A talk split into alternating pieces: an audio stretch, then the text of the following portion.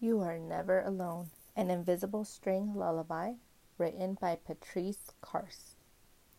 Our hearts were connected before you were born when our invisible string of love came to form.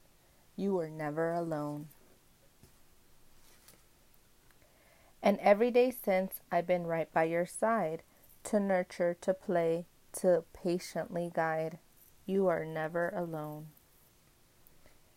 As you start to explore, I'll be just over here. Even at night night, I'm quietly near. You are never alone. An invisible string is what bonds us together. To all those who love, we're connected forever.